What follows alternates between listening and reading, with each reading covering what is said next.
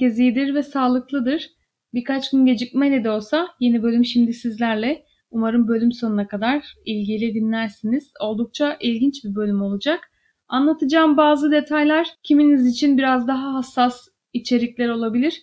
Anlattığım diğer bölümlere göre daha da sakin bir bölüm aslında ama bölüm sonunda ne demek istediğimi daha iyi anlayacaksınız.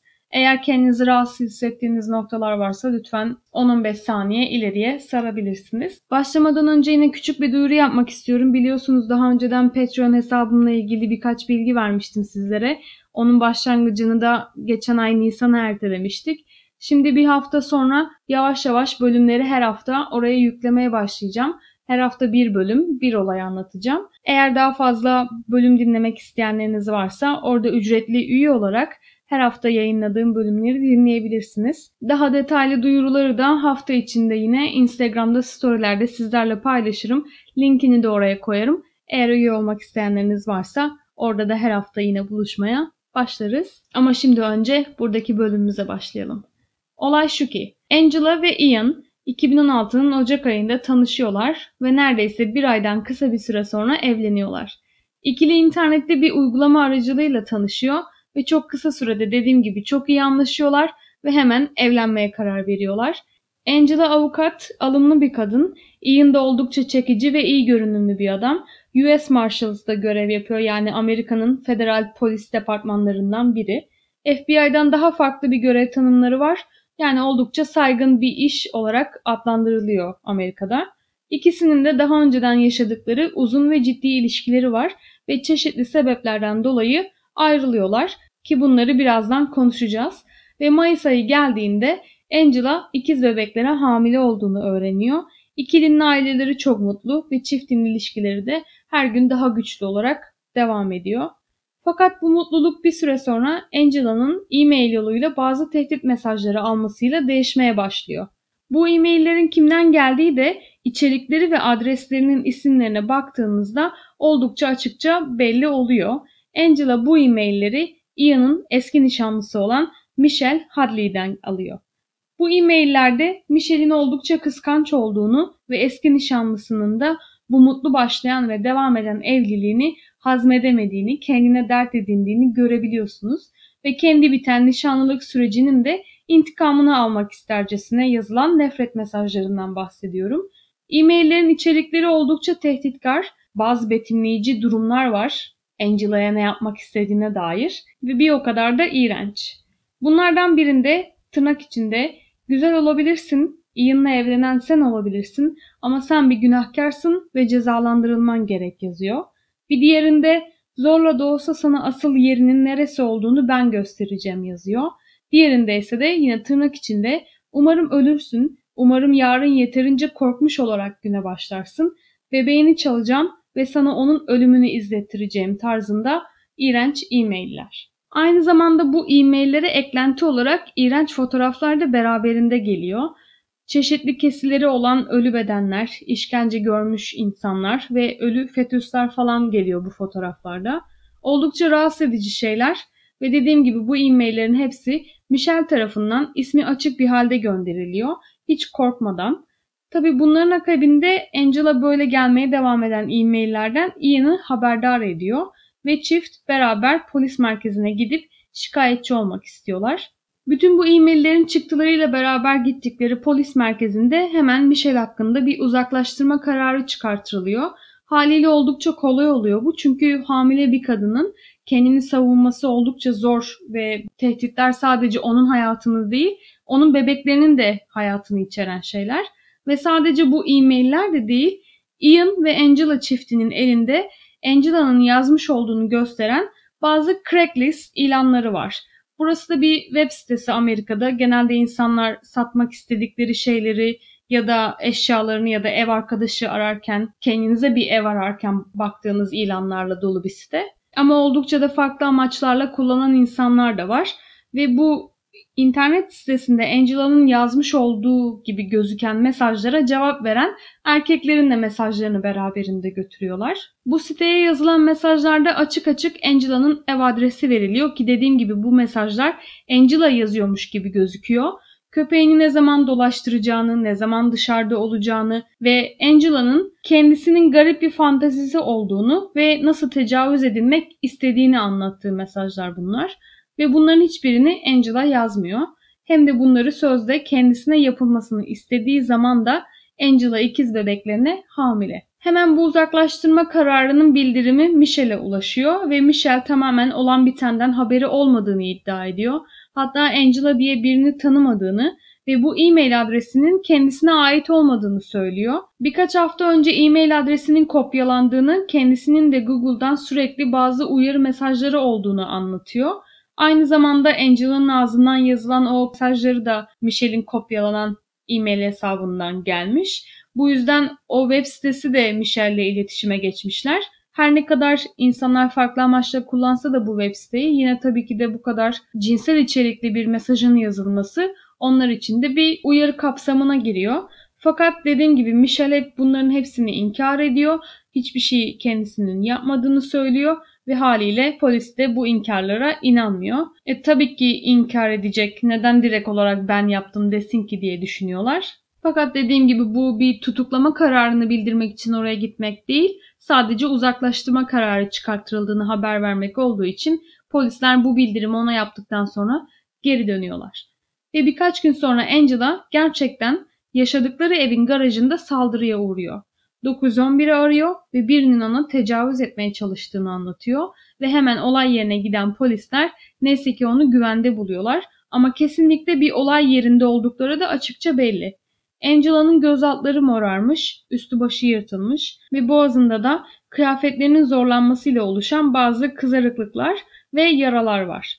Bu saldırıyı ve öncesinde raporlara geçen tehdit mesajlarını birleştiren polisler o gece Michelle'i tutukluyorlar ve bu olayın yaşandığı günde 24 Haziran 2016 olarak kayıtlara geçiyor. Yani 2016'nın Ocak ayında tanışıp Şubat ayında evlenen çift Mayıs ayında hamile olduklarını öğreniyorlar ve Angela Haziran ayının sonunda da eski nişanlı tarafından saldırıya uğruyor.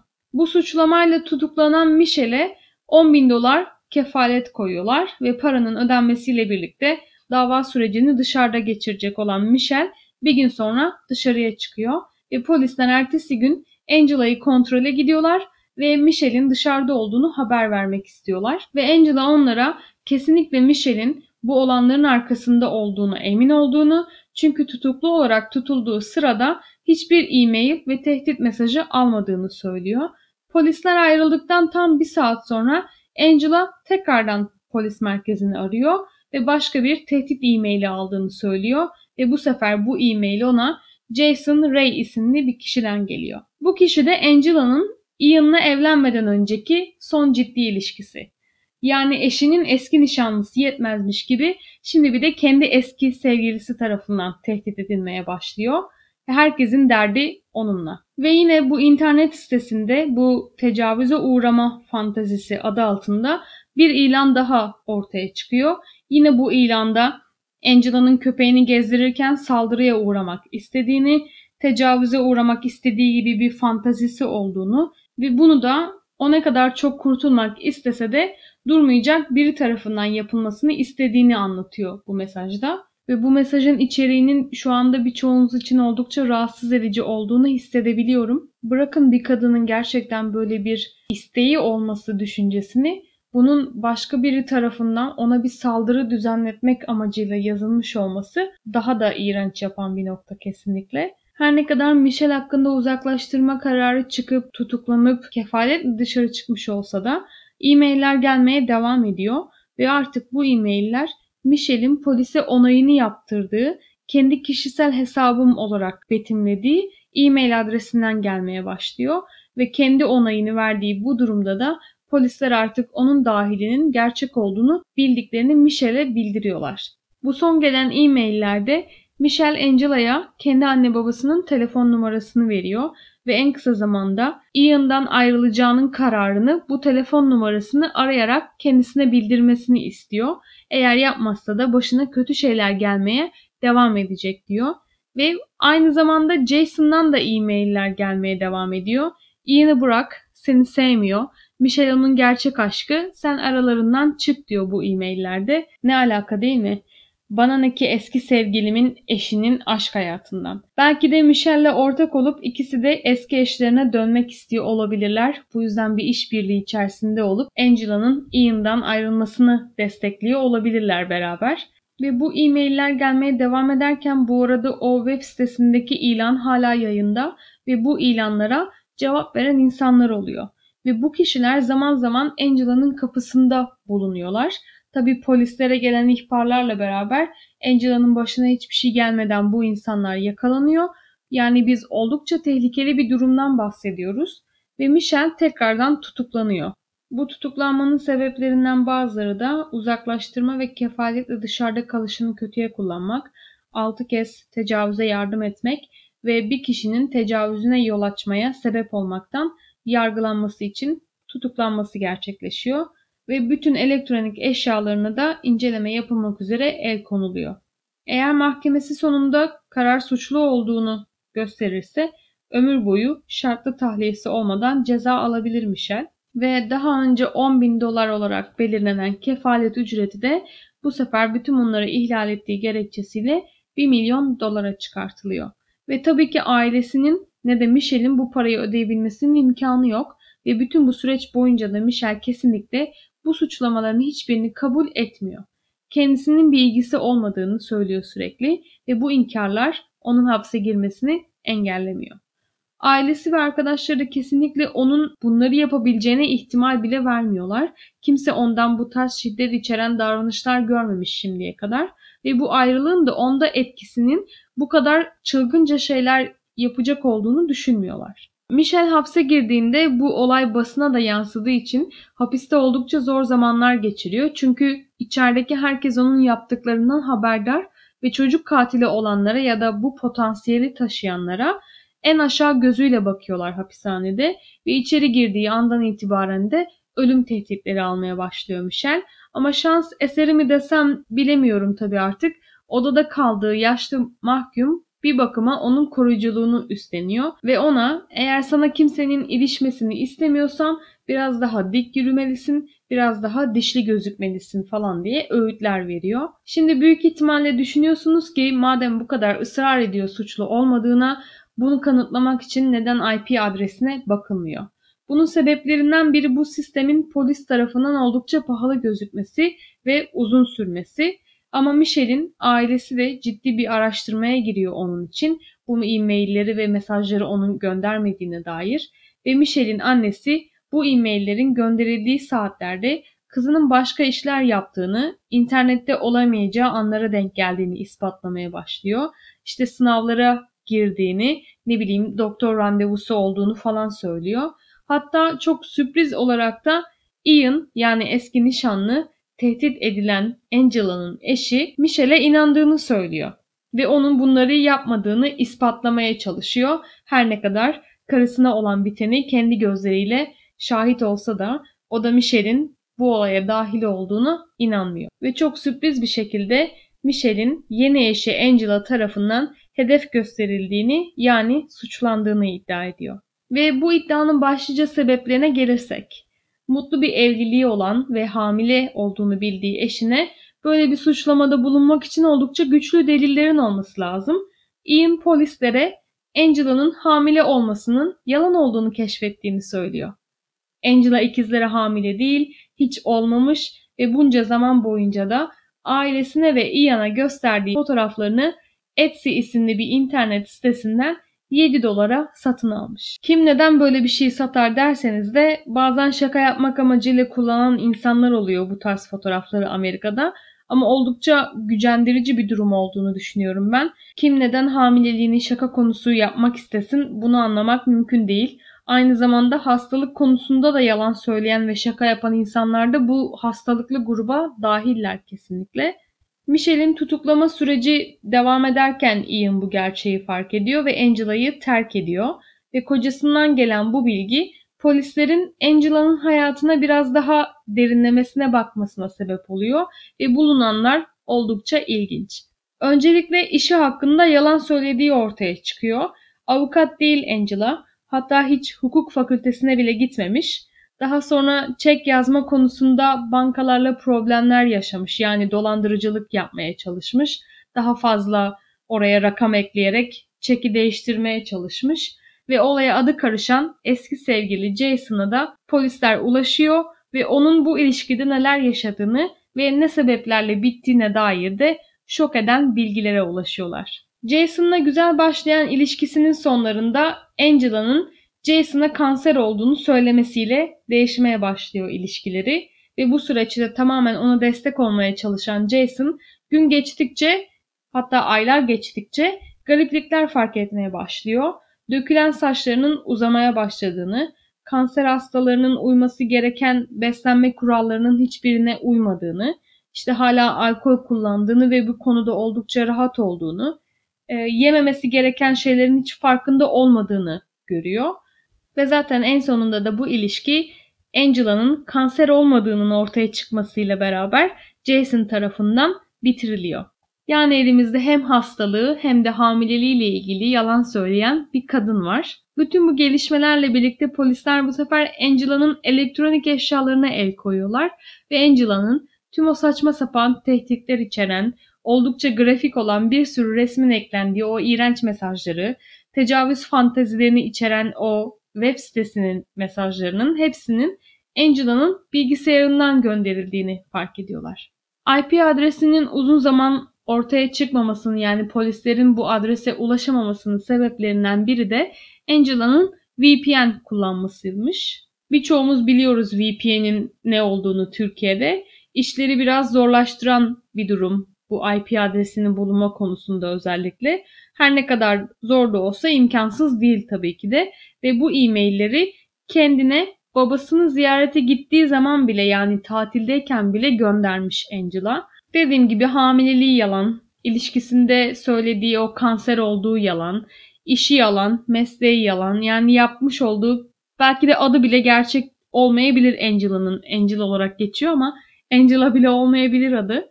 Polisler sonunda onun patolojik bir yalancı olduğu kanısına varıyorlar. Kendi hayatıyla ilgili kurgusal bir düzen yaratmaya çalışmış ve belki de ileride bunu bir kitaba ya da filme çevirmek istediği için yaptığını düşünüyorlar. Hasta yani kısaca başka bir açıklaması yok bu durumun.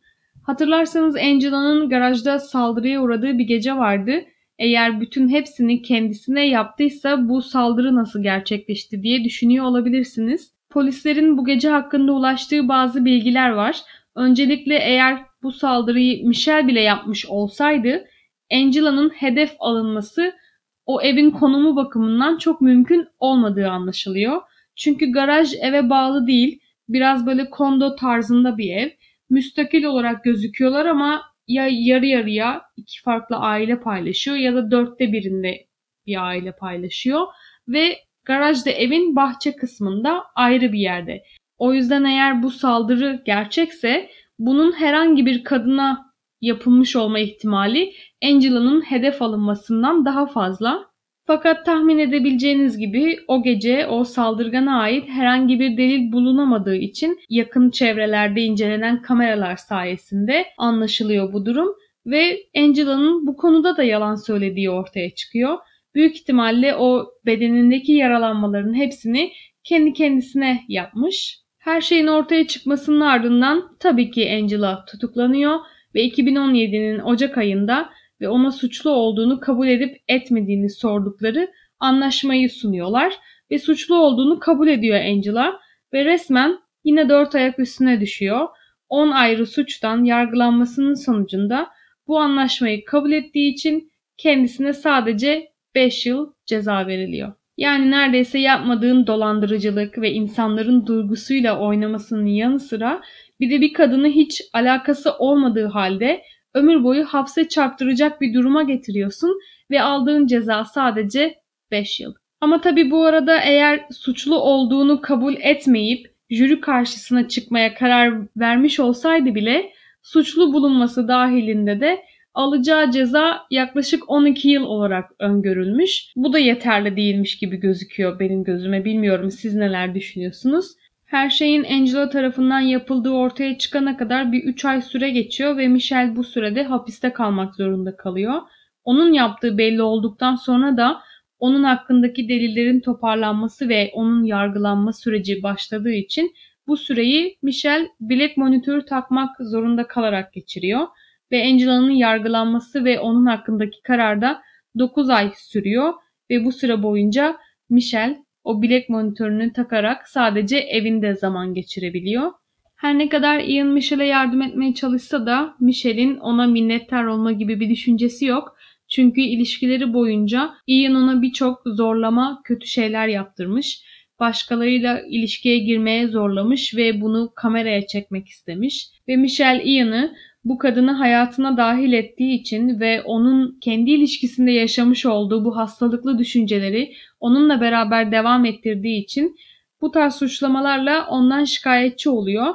Hatta ondan ayrılmaya çalıştığı süre boyunca da Ian'ın kendisini yatağa bağlayıp gitmesine engel olmaya çalıştığını bile anlatıyor bu detaylarda.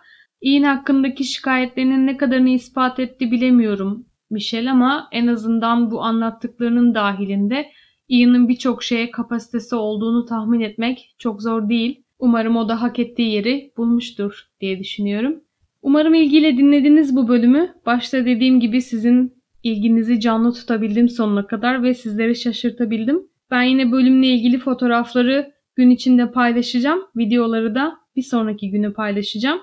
Eğer daha sonradan dinliyorsanız bölümü öne çıkanlardan Instagram sayfamızda bu bölümle ilgili ya da bir önceki bölümlerle ilgili videoları görebilirsiniz. Eğer takip etmiyorsanız takip edip paylaştığım postları da beğenirseniz çok mutlu olurum. Teşekkür ediyorum dinlediğiniz için. Haftaya tekrardan görüşmek üzere. Kendinize dikkat edin.